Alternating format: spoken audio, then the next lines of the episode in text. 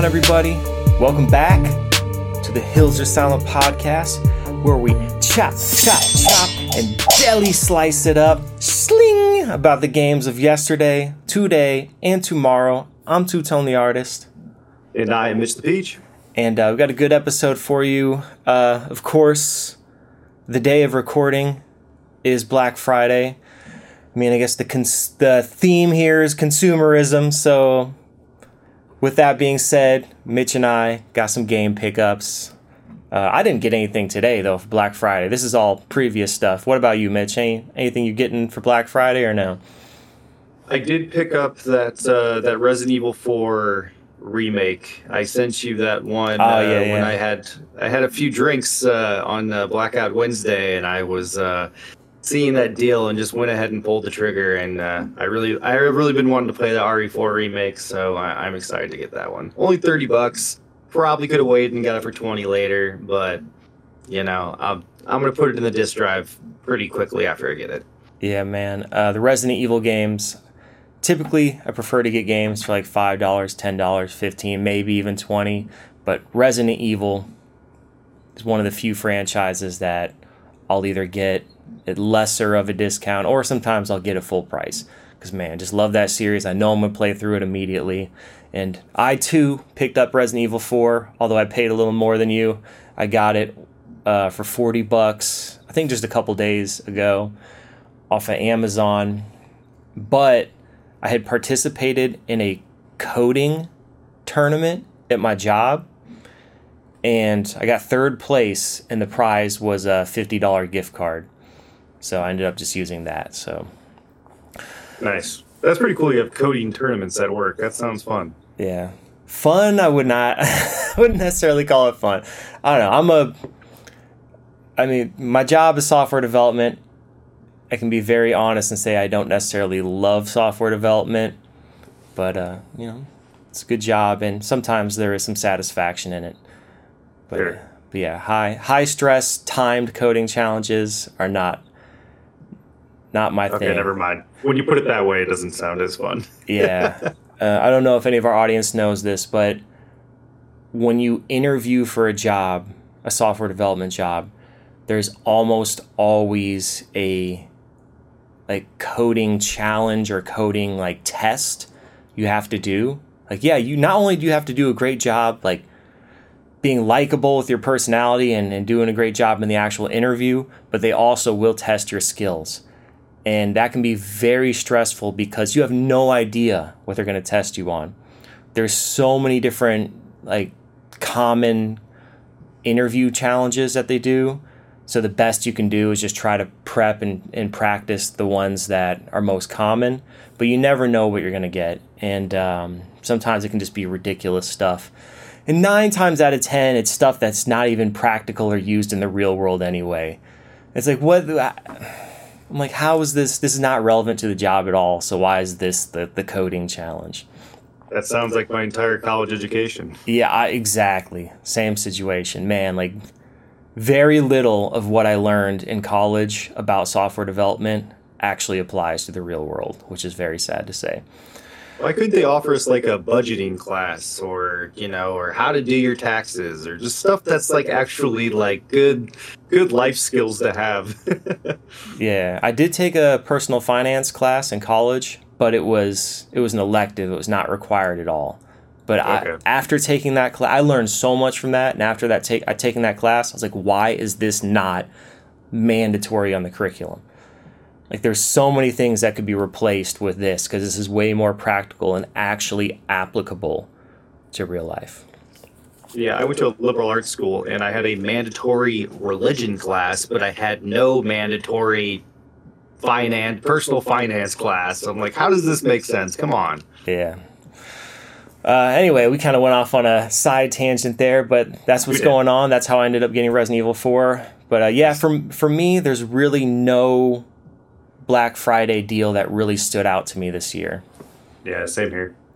So, and a lot of it's the same old stuff. Like, I don't need a new TV. I don't need a new computer. I don't need a new whatever million gadgets they're trying to sell that As the podcast knows, I, I did both of those earlier this year. Yeah, with a new exactly. TV and a new laptop, and I I have not found deals that are close to what I paid for both of those things. So Yeah. Yeah, you can good, find deals whatever the time of year is. It doesn't have to be the Black Friday time. That's a good point. All right, man. So anyway, having said that, yeah, all these pickups are from uh, previous purchases, other than Mitch's Resident Evil 4 purchase. None of these were Black Friday purchases. But uh, without further ado, Mitch, I'm gonna let you jump it off. Let me see what you got, man. I'm excited to see what you what you've picked up. Yeah, I'm gonna I'm gonna preface this ahead of time to say I did not pay for all of these because I have quite a few. It looks like I'm very irresponsible, but I did not pay for all of these.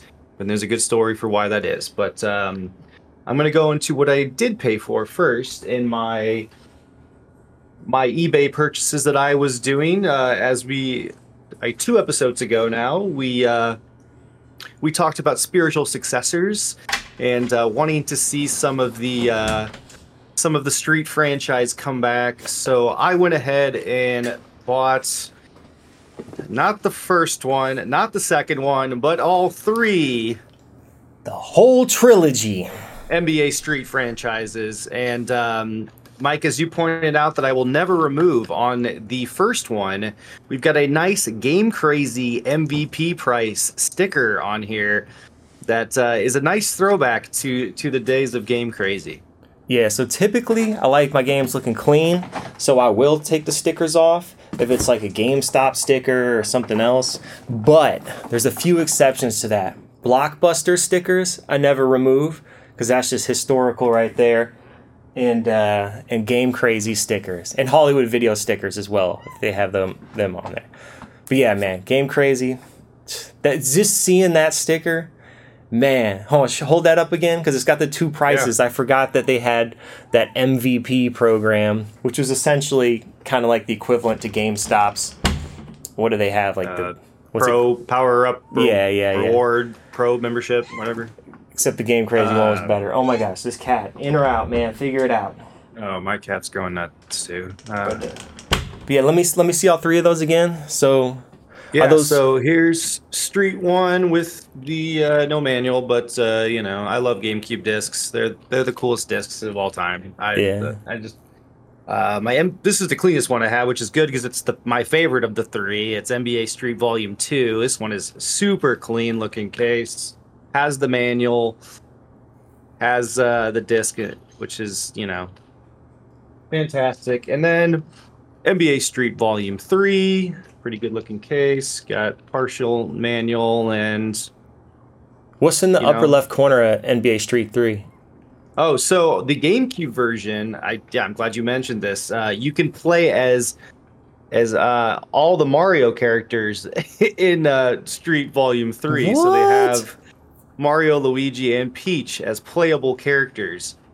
That's wild. In that case, yeah, the GameCube version is the best one to get then because you get all those bonus characters. Yeah, which is cool because you can actually see it kind of in the bottom uh, left here. There's Mario trying to bust a move on the court. Dang. Uh, He's so tiny too against all these tall basketball players. That's hilarious. Yep. So uh, yeah, I thought that was pretty neat that uh, Nintendo actually did that and let that happen, uh, partnering with EA on that. That's kind of cool. Yeah, man, GameCube games. I I do love the discs, but man, sometimes I'll I'll go to used game stores and they'll just be so scratched up. Yeah, because I mean, I feel like Nintendo as a whole always marketed more toward children. So a lot of like people that had GameCubes got them for their kids, unlike you know the Xbox or PlayStation. And you know how kids get when you get you know you get discs with the with little children. They're you know putting their grimy hands on it, scratching it up, not putting it back in the case. You know all all of the above. Yeah, so uh, you already have everything working against it. GameCube was did not sell a lot of copies, so there's already less copies out in the world. And then, like you said, it was largely kids playing it who are not going to take care of their stuff. So that probably destroyed like countless copies of GameCube games. And that's part partly the reason they're pro- probably why they're so expensive now because it's just like Yeah. supply and demand.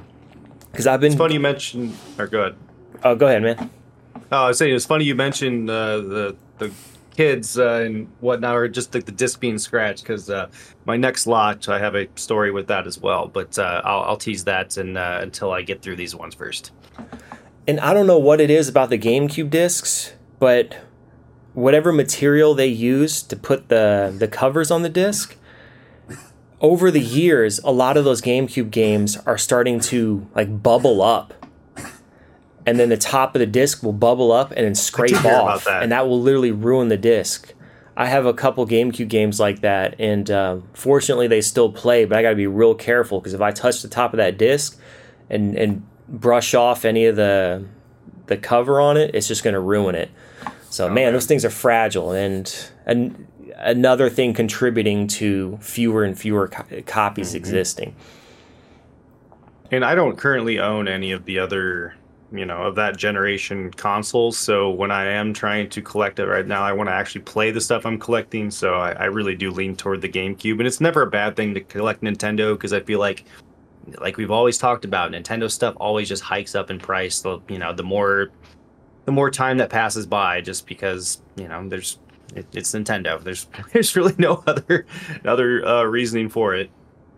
Um, but I'm gonna keep going with my uh, GameCube lot. This is one that uh, I have talked to you about, but I'm eventually going to collect all of them.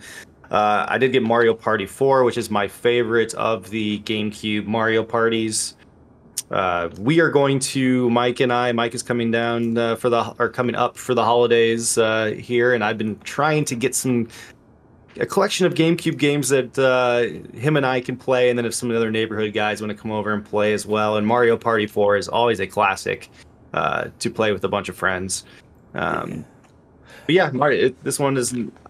These are expensive, as we've talked about off pod, Mike. These are uh, these are pretty pricey, all of them. And I've seen like I was I was trying to cut corners and maybe just buy the whole GameCube lot in one swing, but uh, on eBay, people were trying to get like 600 700 dollars for ha- for just like the full collection of GameCube ones, and I was like, nope, I'm gonna go ahead and just piecemeal these and uh, you know take my time to try and get them. I got this one for, I think I said 50 bucks. I want to say somewhere in there, um, which honestly I. I, I've been my recipe for success has been lowballing offers on the make a offer section of eBay, which has really done me well. I you know I don't see this for you know much less than you know 75 to 100 bucks. So I think I came out on top there. Yeah, chances are if a seller is putting that make an offer option, they're willing to take a lower offer. Like that's the whole reason they're putting it there. Exactly. So with the Mario Party games, how you were telling me what how many were released on GameCube? Because they released a lot of those Mario Party games on the GameCube. Yeah, four, five, six, seven, all on GameCube. Dang. Man, they were cranking Yeah. them out. And yeah, they're They were. they're pretty pricey, but again, those are like some of the best games on the GameCube, so everybody wants the Mario parties. Exactly. And I don't have a 64 at the moment, and you can actually play Mario Parties 1 and 2 uh, on your Switch now. They actually have the backwards compatibility with uh, with Nintendo 64. So you, I can play those on there for now um, until maybe later on I get a 64 and really want to start collecting in that.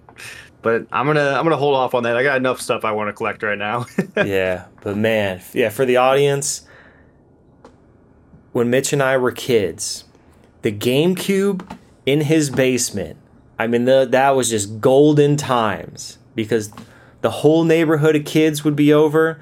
I'd come over and we would just be playing whatever multiplayer games we could on the GameCube. Uh, even even prior to that, the N64 to some degree, but yeah, GameCube for sure. So I'm coming up for the holidays, and uh, Mitch and I always play some cooperative games anytime I'm in town. It's just like old times. We're back in his dad's basement playing cooperative games on the TV. So this year, it's definitely going to be a GameCube themed year. Now that Mitch has got a handful of new GameCube games, he's going to be bringing his GameCube. And yeah, we'll see if we can round up any of the the old guys and um, see if they're willing to come back and just have a nostalgic jam session, just like Yeah. good old times. Absolutely. And uh, with with the GameCube, we all know that uh, it does not have HDMI an HDMI port on it. So, in order for us to play during the holidays, uh, I also picked up this Retrobit. Uh, it is an adapter that allows the GameCube, uh, basically gives the GameCube an HDMI port so we can use it with more modern TVs and it boosts the graphics up a little bit so it fits modern TVs. Because as we know, the GameCube was you know originally meant for those CRT TVs, and you know the size of those compared to the flat screens, the the long flat screens that we have now. I did test this; it works. Nice. I tested multiple games on it. It looked great, played great. Uh, I'm very satisfied with this. I think I got this for fifty bucks as well. Um, Mike uh, was uh, great to uh, show me this brand. I was looking at some other brands because he Mike has one as well, uh, and I wanted to check out this Prism. I think it's yeah Prism HD adapter, and yeah, very very happy with this one. Came it's used, but it came with a remote with it to to mess with, and uh, the adapter worked great. So yeah, very pleased with this. So I will be bringing this with me as well, so we could hook it up to the TV in the basement. Yeah, and just a disclaimer: in order to order to use those HDMI adapters you have to have a specific GameCube model. It has to be the model that has the digital out on the back of it. I think some models are missing that. So, unfortunately, if that's the model of GameCube you have, you won't be able to use one of those adapters uh, to get output in HDMI on your GameCube. Yeah, and it's funny because like, uh, during my college years, you and I didn't talk as much. We we we you know talked here and there, but not as much. But I do vividly remember when I was buying my GameCube, you telling me that or asking me which which model I had, and I I happened to buy the right model at the time accidentally. So the one I've I've had since college is is actually the right model. So it worked out great. Perfect. All right, man. What you got next? All right, I'm just gonna be quick with these ones. Uh, the one I tease that I've been really trying to add to the Wii U collection is The Legend of Zelda Twilight Princess HD, and of course we uh, you need to make sure you recycle with the with the uh, Wii U games. But um, the Wii U one is very hard to get. It is it is priced uh, usually a hundred dollars or above. Whew. For some reason, they did not. I guess they just didn't print a lot of copies of this this Wii U one because uh, my buddy Swan, and we were at Mega Replay, he picked up a Wii one, and the Wii version was eight dollars. So I picked this up for $75, which is way more than, you know, I usually pay for games, but this one's never going to go down in price. And it was another one where I offered him like $25 below what he was asking, and he took it. So I tested this one. It works great. It looks great. I mean, they do say it's the HD version, and I pumped it in my Wii U, and then it looks it looks fantastic. So I'm excited to uh, I'm excited to play it. Nice. Now, had you played that back in the day? Because I think that was released on Wii, like you mentioned, and also on GameCube. Had you Yeah, played it back in the day when when it originally came out on either of those two consoles? Yes, I put it on Wii, not uh, not the GameCube though. But the GameCube one is also very expensive today if you want to buy it. So I, I probably won't buy it on the GameCube because I think I got the the best version available currently on the Wii U. Got it. Did you finish it on the Wii? I did not finish it on the Wii. Uh, the funny thing is with Twilight Princess on the Wii, uh, it was actually the game that you use to jailbreak your Wii. Hmm. There's like a sort of like software uh, jailbreaking that you use at a certain point in the in the Twilight Princess game, and but by doing so, it ruined my save file. So I kind of I, I just didn't go back Oh. into it after I ruined the save file. Dang. Um, but yeah, that's the one I've been teasing for a few weeks, and I'm so excited that I added that to the collection. I still have a lot to go, so I'm gonna go quick. But uh, Okay. this one is one I'm also super excited about. I got it right away. Oh, nice. I- and it is Super Mario RPG, the remaster. And I've never played this, but I'm, as we've talked about many times, I'm a huge Japanese RPG fan, and this game operates very much like a Japanese RPG uh, with with Mario characters. So um, once I saw that this was being released, I wanted to pick it up right away. And um, I've never not sure if you heard of this, but I got it from a site called Geek Alliance. And Geek Alliance, I was looking on the slick deals, which I which I do, and I got this for like forty five bucks, which was you know like for a new release, like way cheaper than you usually get new releases on Switch for. Um, but they kind of operate like an Amazon. If you do a pre-order, you get like a twenty percent off. You know, Amazon used to do with new games. If you pre-ordered it, you get twenty percent off right away. Oh, I didn't know that. But now, yeah, I used to use that all the time for games I was like really knew I was going to get right away, and they don't do it anymore. But uh, yeah, I I was like this Geek Alliance spot sent this to me. Uh, you know, I got it the day of release, so it's like a, you know, great on them. I was like, this is cool. I'm gonna start using this site a little more. Um, so yeah, that's Super Mario RPG. Going to my next stack. Uh, these are the ones that I actually got for free. As you know, Mike, Beverly is a estate sale. Uh, she's retired, but she does estate sales still in her free time. And uh, she, I guess, was holding out on me, and she told me that she had a bunch of video games in the garage, just in a tub. And she's like, "Oh, I've had them for like three or four years." What? Yeah. And I was like, Beverly, like you you know me, like I want to see. Let me check these out. And uh, she's like, sure, they're way back, you know, behind my dad's band stuff. She went back and got them for me, and it was just a tub of games. And I took quite a few of them because they were ones that, you know, I, I would absolutely like to have. Dude, that is awesome. So it, it goes back to the she did tell me they were owned it was a family that had children and the children were the ones that played these games. So i have not tested them yet. I'm a bit nervous on some of them. Okay. but let's just go through them while we can. We will start with the ones that you actually have as well. It is the Kinect Sports. So it's Kinect Sports 1 Kinect Sports 2 Kinect Sports adventures. Okay. and then uh, a Just Dance uh, game. Uh, the uh, it's the Just Dance Greatest Hits. So I think it's a combination of like one and two. Interesting. I didn't know they had the greatest hits one. Those are all great party games. Yeah, great party games. I still have a Kinect. I just don't have a 360. I will have to get a 360 because none of these are the well. The Kinect itself is not backwards compatible with the with the Series X. Mhm. So that's those. But these are the heavy hitters that I was very surprised were in here. A lot of GameCube games. Whoa! So, Luigi's OG. Mansion? Yeah, OG Luigi's Mansion. Um, which I mean, I was like, I don't have this currently, so I was like, man, I'm excited to add this one. Dude, that is a score right there. This one's kind of a score too, though. It is Donkey Kong Jungle, Jungle Beat. Beat? So it didn't. She did not have the actual bongos. So I'm gonna have. To, I've been looking on eBay for the bongos, and they're actually not as expensive as I thought they were. So Okay, good. um, I'm gonna I'm gonna have to grab the bongos. I'm gonna, after I test it to make sure the disc works first. yeah. one of my favorite games, Super Monkey Ball. Dang, dude, this this was a score, man. Yeah, Beverly was holding out on me. Apparently, it was in the garage for three years and never told me. Oh man, if I would have opened that, looked through that, and saw those GameCube games, yeah. Anytime you open stuff up like that, like a box just in the attic or in the garage, and you see GameCube games, man, that is Yeah.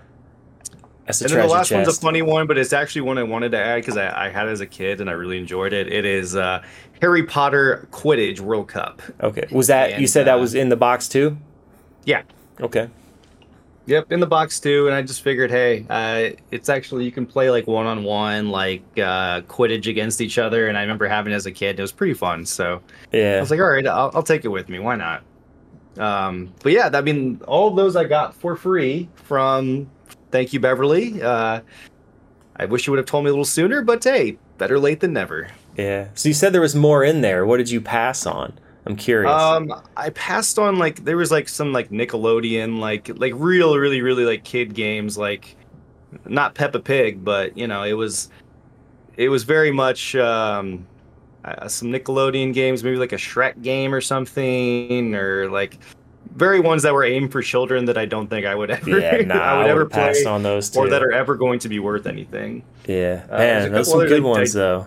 Yeah, there's a couple others I, I picked up, but I didn't really feel like I have so many. I didn't want to like show them all, but I picked up uh, Portal 2 on 360, Okay. uh, which is a great game. Yeah. Um, And then I also got uh, Skyrim on 360, which I mean they make so many Skyrims, but I just figured I don't have it in physical, so I'll just take it. Yeah, yeah. Anywhere you go, they're gonna have like a thousand copies of Skyrim. Yeah. There's just boxes and boxes of those everywhere. All right, I've got t- two more tiny stacks here. I'm gonna go through them quick because uh, I know uh, we've been taking up a lot of time on this, but these are the ones you are you do know about. Uh, shout out to my good buddy Swanee. Uh, his gamer tag is Charlie Schween. So uh, lately he's been going out and uh, he's been doing some American Pickers style stuff and just like scheduling a bunch of like Facebook Marketplace pickups and and like just adding a bunch to his collection that he's either to flip on eBay or he's going to keep for his own collection.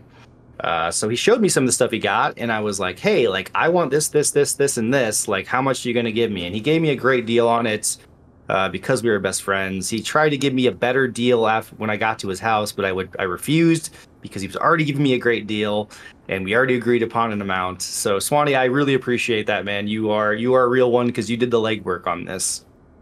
Uh, but yeah, I call him Charlie Pickers these days because he's uh, he's uh, he's out and about, uh, running around in Illinois, Indiana, Iowa, just picking up random stuff on a Saturday, which I, love that. Uh, so this one is one that we are going to be playing uh, during our uh, during our holiday, and it is OG Hunter: The Reckoning. I have it already, but it did not have the case. I had like a just a crappy case, so I mean he he threw this one in on me for very cheap. So I was like, yeah, I'll take it again with full with case. Couple other cool ones. Both the Lord of the Rings, the Two Towers, and Return of the King. Uh, Return of the King is actually multiplayer. We can play that with two players. I think, uh, yeah, the Two Towers is only one player, but you Yeah. can do co-op with the Return of the King. Yeah. Some options there. One of your favorite games, Mike, that we talked about a couple podcasts ago, Def Jam Vendetta. Man, yes, awesome.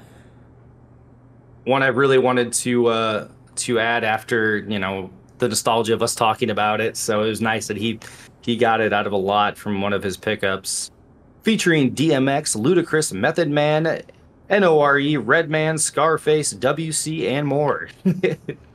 the classics. Um, and then uh, a game I'm going to talk about later, a series I'm going to talk about later, but I picked up a Tales of Symphoria, which is, uh, or Symphonia, which is one of the Tales of series, not one I've ever played before, but I saw that. Actually, it's a two disc GameCube game, which is kind of Okay. cool the blue and the red. Yeah, it is cool.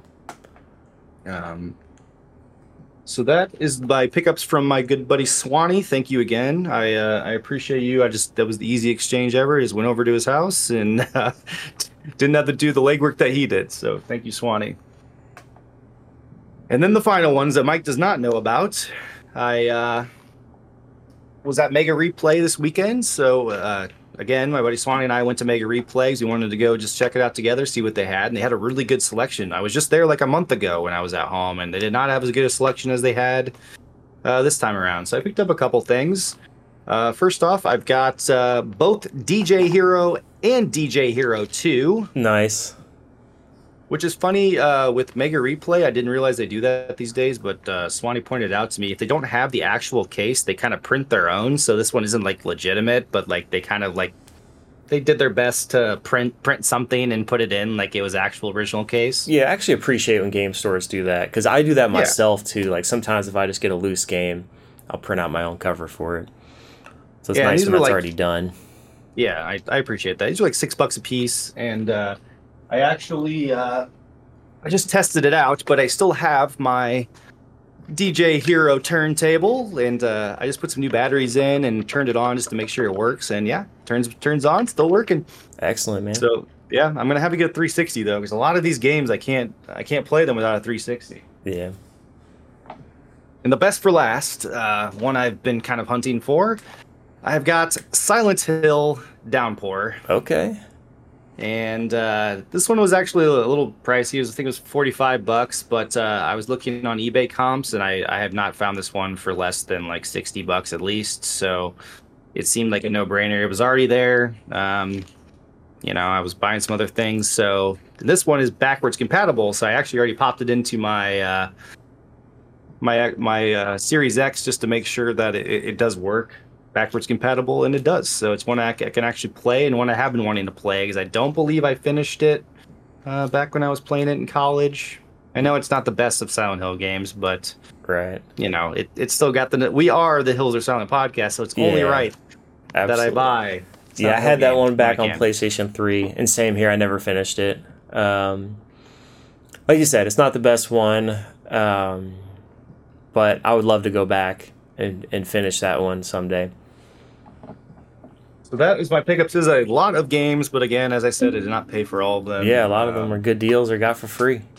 Yeah, exactly. So yeah, that is that is my lot. Mike, you should we should we dive into yours? Yeah, let's just let's keep it rolling, man. yeah, let's keep uh, it going. It's gonna be a long episode of pickups. All right, so I guess I'll start with this one.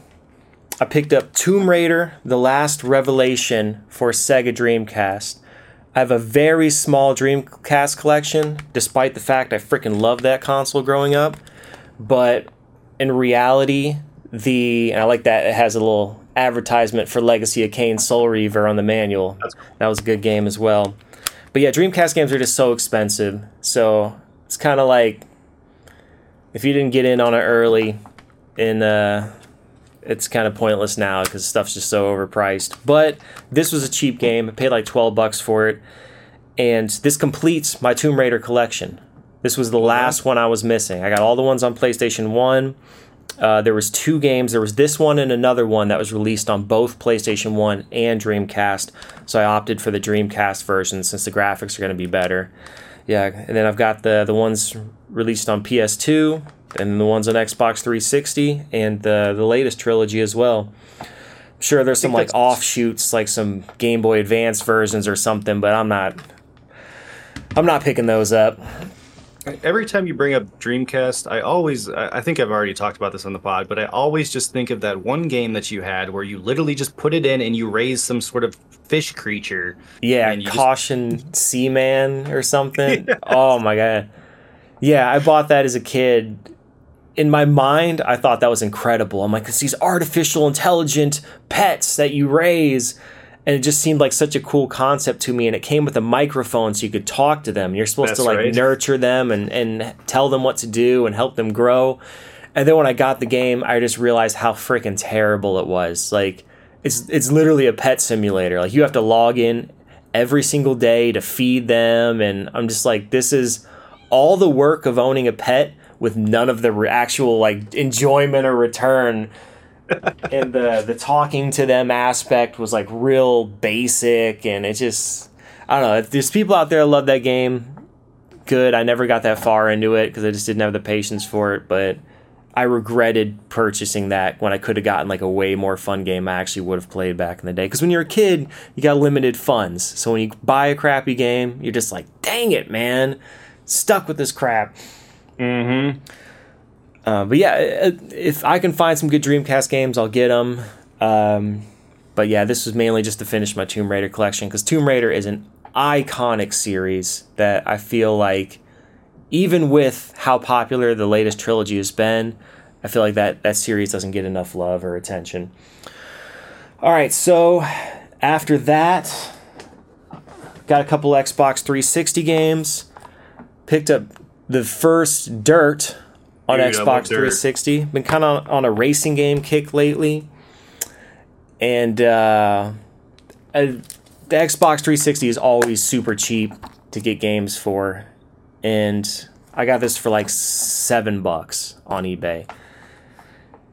And uh, I already had Dirt 3. There's a, like a complete edition, which you know how much I love complete Oh, yeah. editions on disc. Like, give me all the DLC, give me Yeah. everything. So I had Dirt 3 complete edition and uh, wanted to check out the first one on Xbox 360. And again, it's just anytime I see cheap 360 games, I typically just snatch them up. And uh, next, picked up Marvel yeah. Ultimate Alliance 2 for the Xbox 360. Per Mitch's it. recommendation, he had told me these games were really good. So I got a complete copy here with the manual.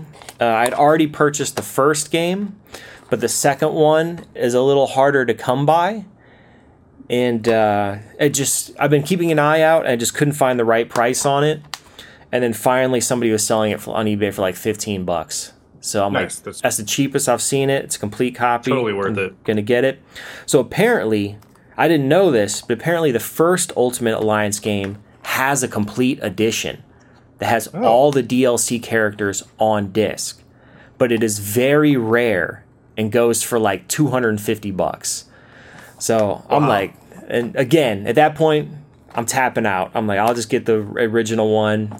I'm happy with that. I don't need all those DLC characters um, Yeah. with how much they're charging. I'm trying to think with Marvel Ultimate Alliance, like you can unlock a lot of those characters like through your playthrough too. I don't know about the DLC ones, but I know they're unlockables throughout your playthrough of the game. Yeah, but yeah, there were like additional DLC characters they released after the game came out that you could get Yeah, like, it's probably like character I think packs. like Blade might have been one of them or something. I who knows. Oh. It- oh man, that would have been cool if they had Blade, but Blade's on one of them. You may not have to. It may be on the second one that you don't even have to purchase. Yeah. yeah.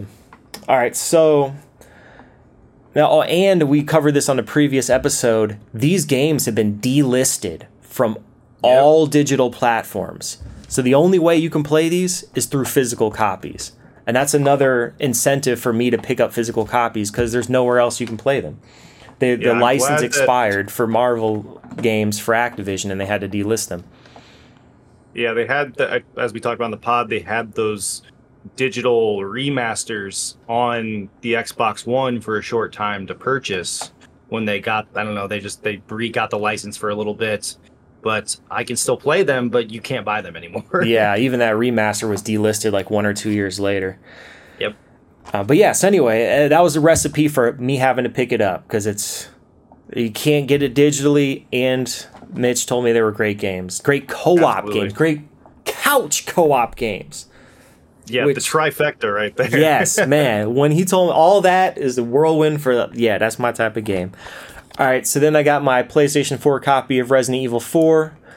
which we already talked about. Um, I've actually been playing the PC version, but I wanted a physical, so I grabbed the PS4 version, which is nice because it comes with the PS5 upgrade if I ever someday get a PS5. Yeah. All right, so let's see what I got next. Um, um, um, um. I think this was Oh, this whole next section is all from one big purchase from GameStop. So I guess technically this is a Black Friday deal. They they posted their Black Friday sale about a week and a half ago or something. Mm-hmm. And they had a ton of new games, not pre-owned. They had a ton of their new games on clearance. So all these are like f- five to ten bucks. So I snatched them up. Um, first of all, this one's not a game, but I got a play and charge kit for Xbox Series X controllers. So basically, this actually works on Xbox Series S controllers and Xbox Series X controllers. It comes with like a, a custom battery cover that uh, that allows you to put these um, these rechargeable batteries in, and then it comes with a USB charger, and it actually comes with two batteries. So I have two Xbox Series X controllers. So for eight dollars, I got two rechargeable batteries. Yeah, those are worth every penny too. I'd actually been looking out for something like this because man, my Xbox Series X controllers they just eat through AA batteries. It's ridiculous.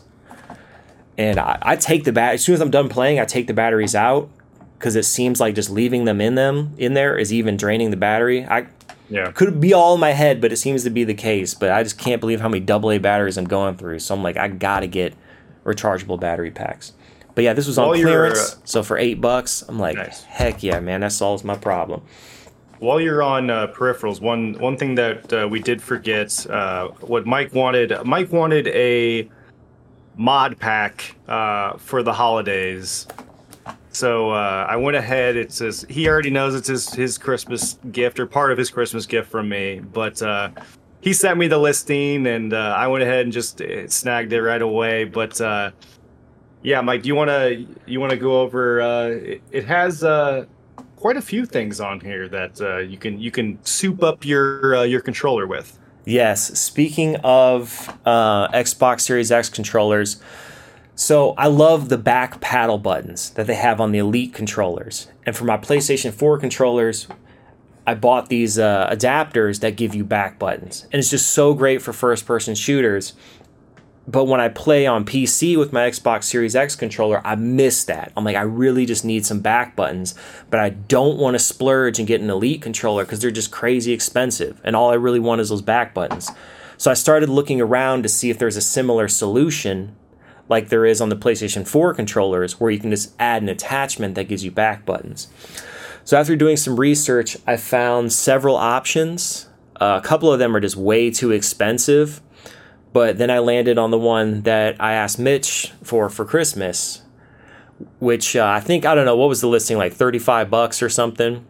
Yeah, 35 bucks. So yeah, it, it wasn't too bad. Uh, so yeah, it gives you four back buttons that are programmable. The only caveat with that one is that it turns a wireless controller into a wired controller.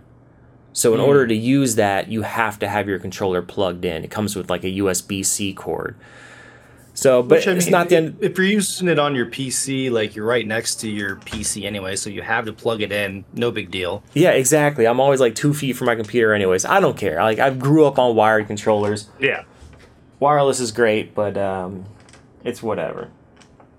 So anyway, yeah, there's some other features on there. You can download mods. It comes with a few like built-in macros, I guess, to kind of help you cheat at games like Call of Duty, and you can download others that are like way more serious cheats for Call of Duty. But Yeah. It does say that uh, you get the rapid fire drop shot, anti recoil, auto run. You get all yeah, it's got some stuff that like really gives you a cutting ed- edge advantage. And by advantage, I mean straight up you're cheating. So uh, I'm not going to use that feature. I just wanted the back buttons. But if you ever wondered how some people are just crushing it in Call of Duty, most of those players probably have those controllers because that company also offers a subscription service to get additional mods. And they have, I looked at their website, they got some crazy stuff. I, I mean, man. just like auto lock, like just stuff that would make you make make you the person in the Call of Duty server that everybody hates. so uh, yeah, this, that controller has those capabilities, but like I said, I won't be using that. But thank you, Mitch. The the back pedals, I've said it before. It, ever since that came out or became a thing, in my personal opinion, that should be standard across all controllers. Just regular controllers nowadays should just have the back buttons.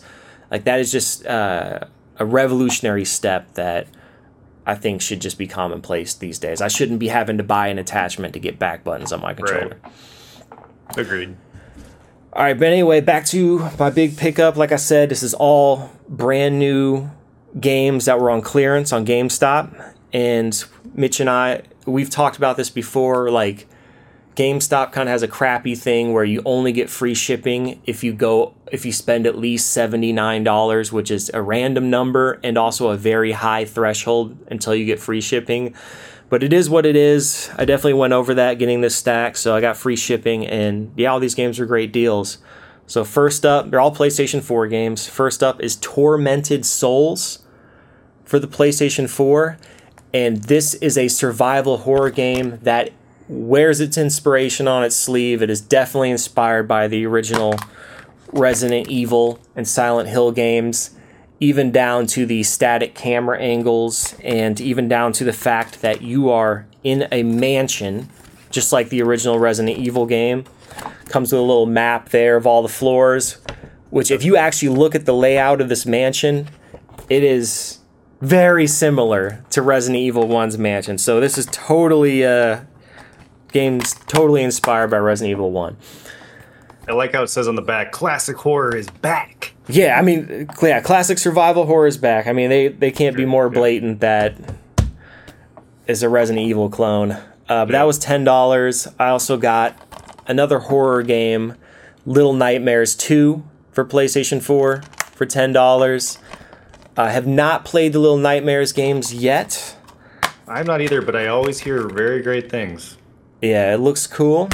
And then I've mentioned before on the podcast that I am heavily into collecting physical VR games because the mass majority of VR games are not physical, which means that preserving these games is going to be a challenge in the future. Uh, so my PlayStation 1 VR collection is steadily growing. I picked up Bravo Team, which is a two player cooperative military shooter. Uh, very arcadey on the PlayStation 4. It did not get the greatest reviews, but I mean, everything's cool in VR. So like it's it's gonna be decent, and the fact it's co-op too, as long as there's still people online, they're willing to jump in and play. I think that would be fun just to play through it. I think it maybe takes like three hours to beat.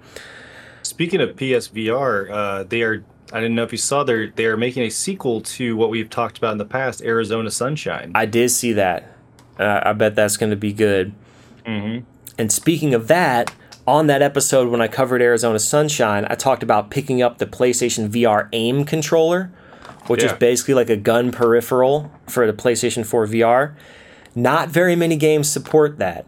And this one, this Bravo team I just picked up, also supports that controller. So I do have a small collection. I got the controller and a small collection of physical games that actually support that aim controller, which is freaking Very awesome cool. because you know I love light guns, and that's like the VR equivalent of that. Yep. So keeping on with that theme, another physical PlayStation VR game, Killing Floor Incursion. Ooh, I didn't realize Killing Floor did a VR game. Yeah, but actually the only way to get a physical copy of Killing Floor Incursion is to get this Killing Floor double pack that Oh. includes that VR game and Killing Floor 2. Got it. So I love Killing Floor 2, but I mean it's really an online only game, so there's really no point in, in having a physical copy. But really, I got this just so I could get the uh, VR stuff. the VR stuff. Yeah, and uh, Killing Floor, man, great series. cool disc. Though. Cool, cool cover. Cool disc. Yep. So then, and this actually, this one, did I get this on eBay? I think the Killing Floor one I got on eBay. The Bravo team was eleven dollars. This Killing Floor I think was like fifteen on eBay. And then for five dollars, I got Battlefront Two for PlayStation Four.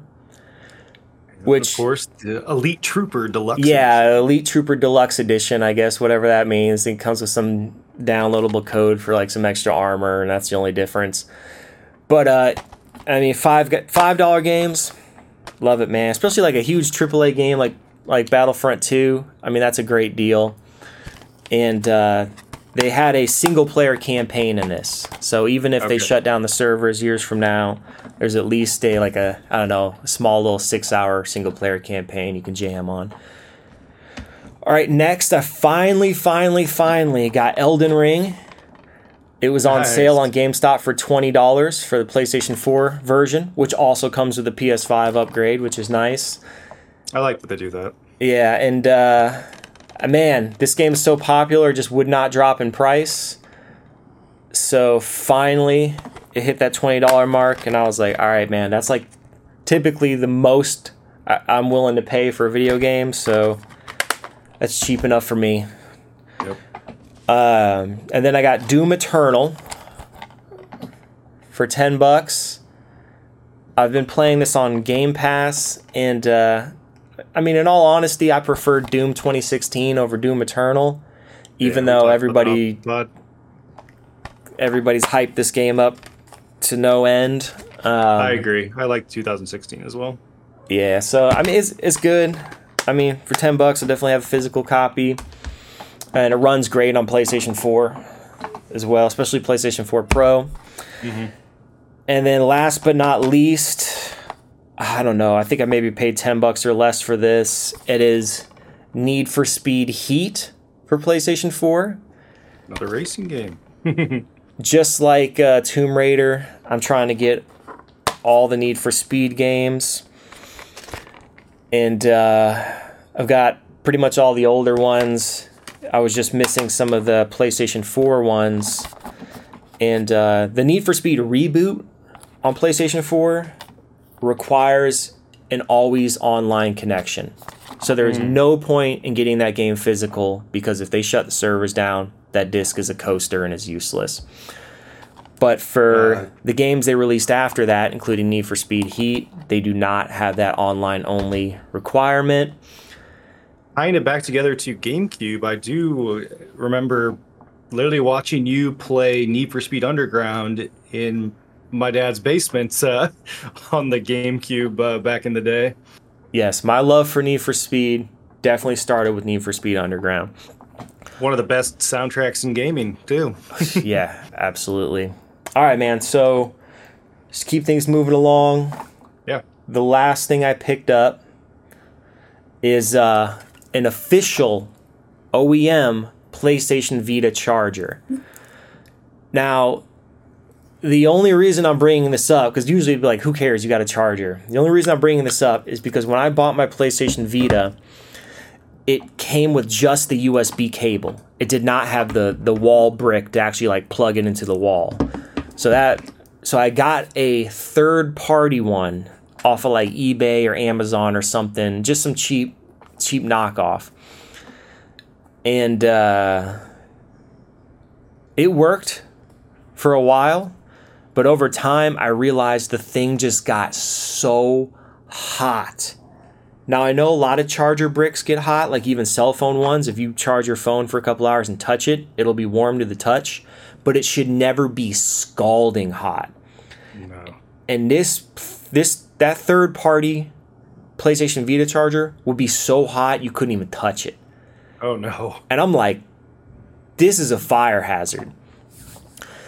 So, I was like I need like an actual original PlayStation Vita charger because I suspect Sony has higher quality assurance, and uh, probably those ones are safer. Mm-hmm. So I thought it'd be simple. All right, just get on eBay and just, just search for an original PlayStation Vita charger. Much harder than it seems. One, because most of the listings are for third party knockoffs. And second, the ones that do claim to be OEM PlayStation Vita chargers um, oh, I just want to mention on the screen right now, I'm showing the exact 30, third party one that I had that seems to be a fire hazard. So if you have a PlayStation Vita, do not get this one. But anyway, looking at a lot of the listings for um, quote unquote original PlayStation Vita chargers, they're also knockoffs. And I mean, they're Sony branded, they got the Sony name, the PlayStation logo, but they're clearly fakes. And the reason I say that is because if you look at these sellers, they're selling like hundreds of them. Oh. Like, really, man? Somehow That's you just came giveaway. up on a lot of 600 original PlayStation Vita chargers? I don't buy it. That's a knockoff. So it's very hard to tell because you know they're using the same molding and they look they look legit.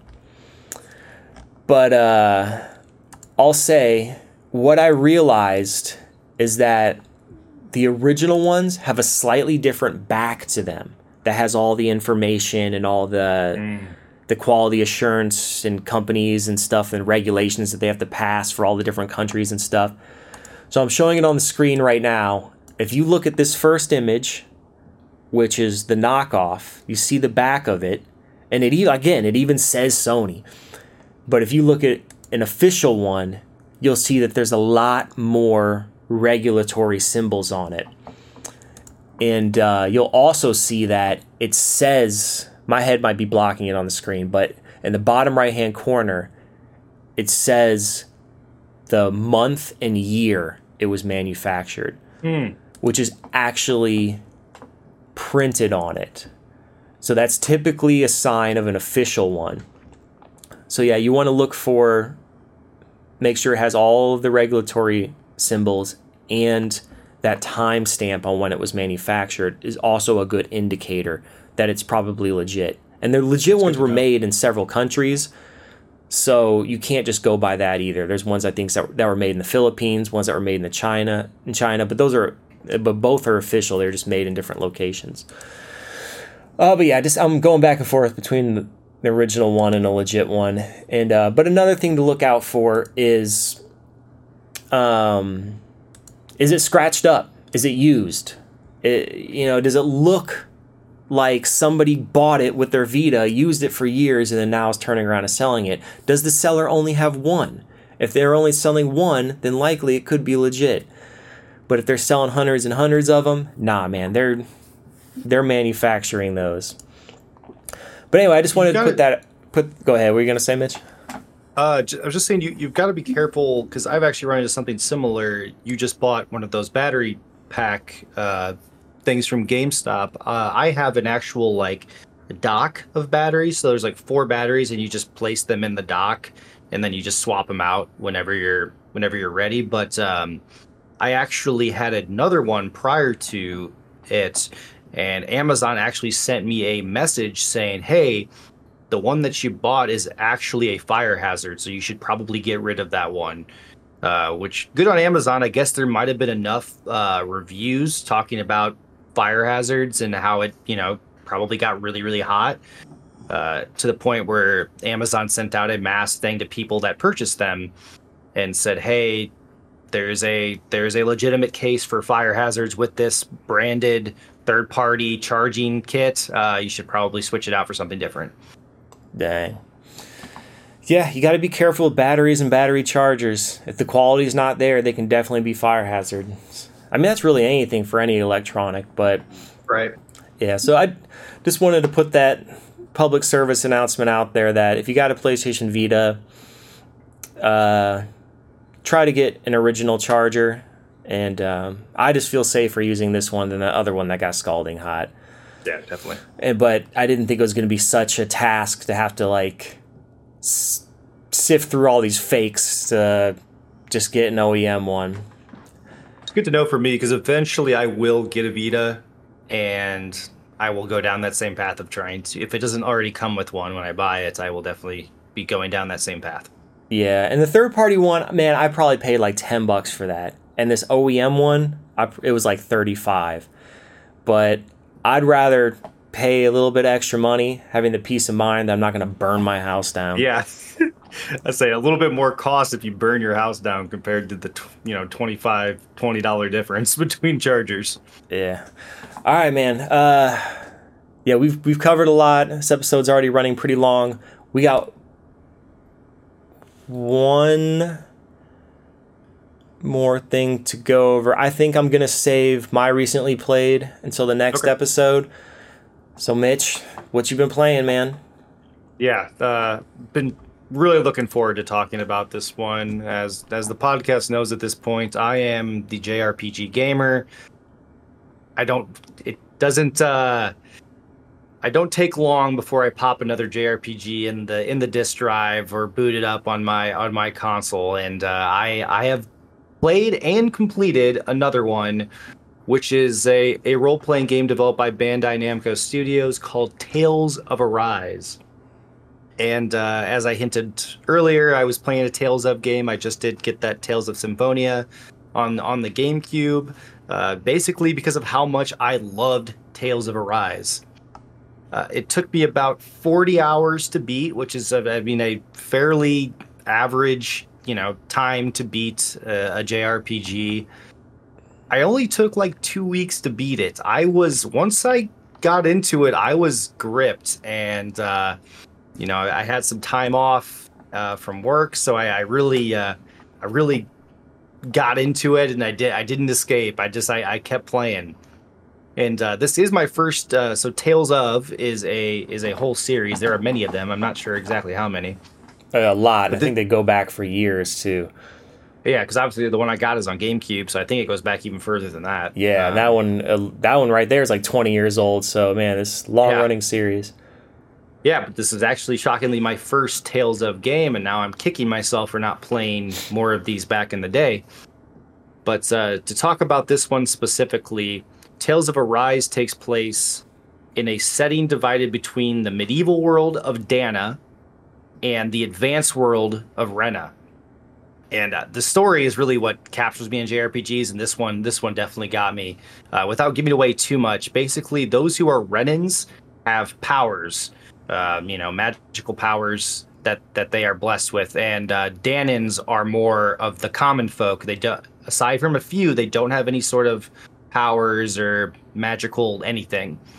Uh, the Renans invaded and conquered Dahna. So they they're you know they have all these powers. They come in and conquered Dahna, enslaving the population and dividing the land between five isolated realms that are each ruled by a lord.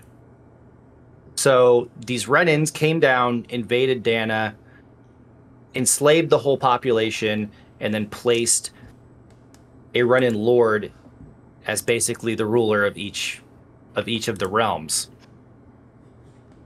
It would, which uh, really captivated me right away. Uh, but it it did once I hit like the thirty hour mark, it did get a little. Uh, they did as JRPGs do. They did drag it out a little bit. so I, I, if they ended it at thirty hours, honestly, that probably would have been best. But uh, still a great game. So what I loved about it, there's just amazing animated cutscenes, and there's a ton of inspiration behind um, anime in the game. So, uh, before I go into that, to go back to the story, your, your main character is nicknamed Iron Mask, and his ultimate goal is to free all the Dahnans from slavery by linking up with other revolutionists and uh, taking out all of those lords in each of the realms. So it's pretty cool. You're you're the main character. You're gonna go in and you're gonna take out all these lords. You're gonna free the free the population from slavery, and uh, that's you know that's really the the base of the story right there. But uh, back to the the cutscenes. The cutscenes are just amazing animation. You could tell it was heavily inspired by anime. A lot of the English voice actors actually uh, also voice characters in popular animes. Uh, the English voice actors uh, like Attack on Titan, uh, Seven Deadly Sins, My Hero Academia. I like I kept recognizing these voices. I was like, well, I need to look up who these voice actors are, and I looked, and they were actually like pretty popular characters from from like Attack on Titan, for instance. Uh, it even mirrors so like some of the cutscenes even like mirror anime. So like at different arcs in the story if you boot up the like if you like close out the game you're done playing the game for for the you know for for a time then you boot it back up. It's actually a different entrance into the game. Like it's a different opening cutscene like when you first are booting up the game. So like it's kind of like anime you know when you hit you hit a certain arc in in an anime story like it changes up the intro to the anime. They do the same thing in tales of arise which i thought was kind of a cool touch uh, so that's basically the story. The animation, just all that drew me in. Great. Those are that's usually can get me pretty hooked on a JRPG. But let's talk about the combat, which is also a lot of fun. Uh, as I said, there's a ton of Tales of games, but apparently they use a very similar combat system in a lot of their a lot of their games, and they call it linear motion battle system, which is uh, an interesting way to a combat system. It reminds me a lot of Final Fantasy VII, though, in the combat there, where you're controlling one character, but you have, you know, you have three other characters in your party that you're actually that are moving around the map with you and doing things, and you can basically command them to to focus on healing or focus on like targeting one enemy, and while you are controlling the the one character are are engaging in you know basically free flow combats. Once you you know once you run into an enemy, it brings you into a combat battlefield. You and your other team members fight the enemies, and very very similar to Final Fantasy VII if you've if you played that. Uh, so there's a heavy focus on evading, countering, or what they call breaking. It's basically causing the enemy to flinch for a short time. And once you break an enemy, essentially, like yeah, they flinch for a short time, and you get to just wail on them and completely, you know, they don't, they're not, they're not attacking for a little bit, and it gives you a good opening to do a lot of your powerful moves. As I said, there's four characters battling at a time.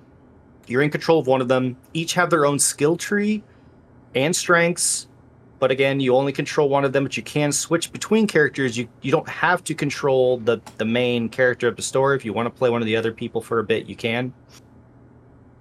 There's a boost gauge for each character, which your boost gauge basically this is this I thought was super cool. Uh, once you like basically once you're attacking enough, you like fill a boost gauge, and once you hit that, your character enters a little like cutscene where they'll do some like cool move like on the on the enemy, and a lot of those a lot of those boost uh, moves will work for each boost move for each character works well on certain enemies to make them break or flinch. So, for instance, like the main character, he like swings his fire axe and he's good on a certain type of enemy and makes them makes them break and then everybody can start wailing on him. But they also build up another gauge where characters actually combined and do attacks together, which are like super cool cutscenes where two characters are like combining certain moves to like finish off an enemy at the end of uh, that enemy's life. So a lot of just cool combat scenes. It's it's pretty crazy. A lot of different colors, a lot of different move sets, skill trees. Uh, then obviously it's the it's the typical JRPG with you leveling up uh, your weapons, your armor, your accessories, which is kind of I've, I've kind of I've kind of gone to realize that that's my favorite part of JRPGs is actually like hunting for you know like stronger weapons and stronger armor that you know there's always like in tales of arise there's a lot of chests along the way that you find in certain nooks and crannies and if you go down certain areas that uh, aren't part of the main path you'll find something great for your character and I, have come to realize it's kind of my favorite part of, uh, of jrpgs but yeah, that that's basically it in a nutshell. Uh, you know, I went through that a little quick, but I think I covered a lot with that. It, I highly recommend the game. It is. I the only reason I, I already owned it for a while, but I only reason I popped it in and I was I was looking for I think I was just googling like JRP must play JRPGs in you know 2023, and yeah, unanimously people kept saying Tales of Arise. You need to play Tales of Arise, and uh, yeah, it did not disappoint. I beat that in, insanely quick, and it you know it's made me want to collect some of the other Tales of games, so I can I can see how those are in comparison to Tales of Arise. Nice man. So it does say so right now on Steam it's on sale half off for 20 bucks. It does say that there is a Beyond the Dawn expansion pack which that's not yeah, on sale. It's full price right now for thirty dollars. So I'm assuming that's probably a pretty hefty expansion pack. So having just beat this, are you itching for more single player content? Would you jump into the expansion? Would you wait till it was on sale, or do you think that you've done enough of this this game story mode that you're not interested in the DLC? So it's funny because like I was I was playing it. I started playing it and didn't realize an expansion was coming out. And then one time the game updated and I launched it again. And then hey, here's a they're they're advertising an expansion for me. I was like, whoa! I guess I started playing this at the at a at a popular time. But uh, as far as I, I got a lot. It was a, it was a long game, and they drew that last ten hours of the story out. I thought it was done at the thirty hour mark. I thought it was over, but then they they threw some typical JRPG ness of just like making up something that just continued the story on for another 10 hours. It seemed like it could have ended at, at the 30 hour mark and I would have been satisfied with the ending, but then they they took a crazy turn that that dragged out a little bit. Uh, I'm gonna wait for sale on that one. I think I also want to check out some reviews to see if it's like the story content is worth playing. If it's anything like the last ten hours of that game and the, it like how the story followed at that point, I may I may pass on it. Plus, there's just so many other JRPGs I want to get to, so it's almost like maybe I play a completely another different story for a bit, and then maybe I'll maybe I'll go back to it at some point in time. But for the meantime, I think I'm I got my fill, and like like I said, I you know 40 hours is a lot of time in a game, so you know to, I'm sure that that expansion is not. It, it, probably adds at least another 10 10 to 15 hours into the game. I'm gonna guess just based on the price tag of thirty dollars. Yeah, and uh, I actually saved one pickup that I did not mention earlier. And Mitch, when you messaged me telling me that you just finished, were playing this game and you just finished it, I had made that that big GameStop purchase, and GameStop was selling Tales of Arise on PlayStation 4, brand new, for five dollars. Yeah, that is so much content for five dollars. Like that's an absolute steal. And uh, yeah, I bought it on a whim. I was like, I looked at the reviews. I saw it got amazing reviews. I saw that had just come out not too long ago. And I'm like, five bucks? All right, I'll take a chance on this. And then sure enough, that the I guess the I think it was the very next day. You were like, "Hey man, I've just been playing this Tales of Arise game. It's great." I'm like, "All right, man. Glad I scooped that up for five bucks then." Yeah, I think I paid a little more than that. I want to say I probably paid like twenty for it at the time, but I also bought it uh, like at least a year or two ago. So, yeah, um, it always blows my mind when I get some like incredible game with high production values, great gameplay, just great everything for five bucks. It's just like, man, it's wild when games get yeah, that, that cheap and it's something really good. Yeah, that that's insane because that's there's so much content in that game and and they put so much effort into all that. They have great voice acting, great cutscenes, great combat. You know, the story is great for you know up until a certain point, but um, yeah, that's five dollars. Yeah, if anybody, if it's still five dollars and anybody is interested in JRPGs, absolutely pick that up. Yeah, and just looking at the videos and the screenshots, the art style looks incredible on this. Yes. So, uh, man, they have some top tier artists that worked on this. Yeah, Bandai Namco, they know what they're doing with a lot of uh, a lot of the uh, stuff that they they work on. Yeah. All right, man. I think uh, I think that should wrap it up for this episode. Another long one, but man, we just we blew through a lot of stuff we wanted to talk about. A lot of great pickups. Um, got more stuff to cover in the next episode. There's some games that I've been playing recently that I want to talk about, but just don't have time on this episode, so I'll save it for the next one. Thank you, everybody, for tuning in. You can find all our episodes on YouTube, Spotify, Apple Podcasts. Mitch, where else can we be found on the internet? Yep, you can find us at our Twitter at Hills Are Silent, Instagram is Instagram backslash Hills Are Silent, our TikTok is at the Hills Are Silent podcast, our YouTube is at the Hills Are Silent. If you have any questions, comments, hit us up at our email inbox, hillsarsilent at gmail.com, or comment on Spotify episodes or YouTube episodes. Thank you, everyone, for all your comments. As always, we will catch you on the next episode.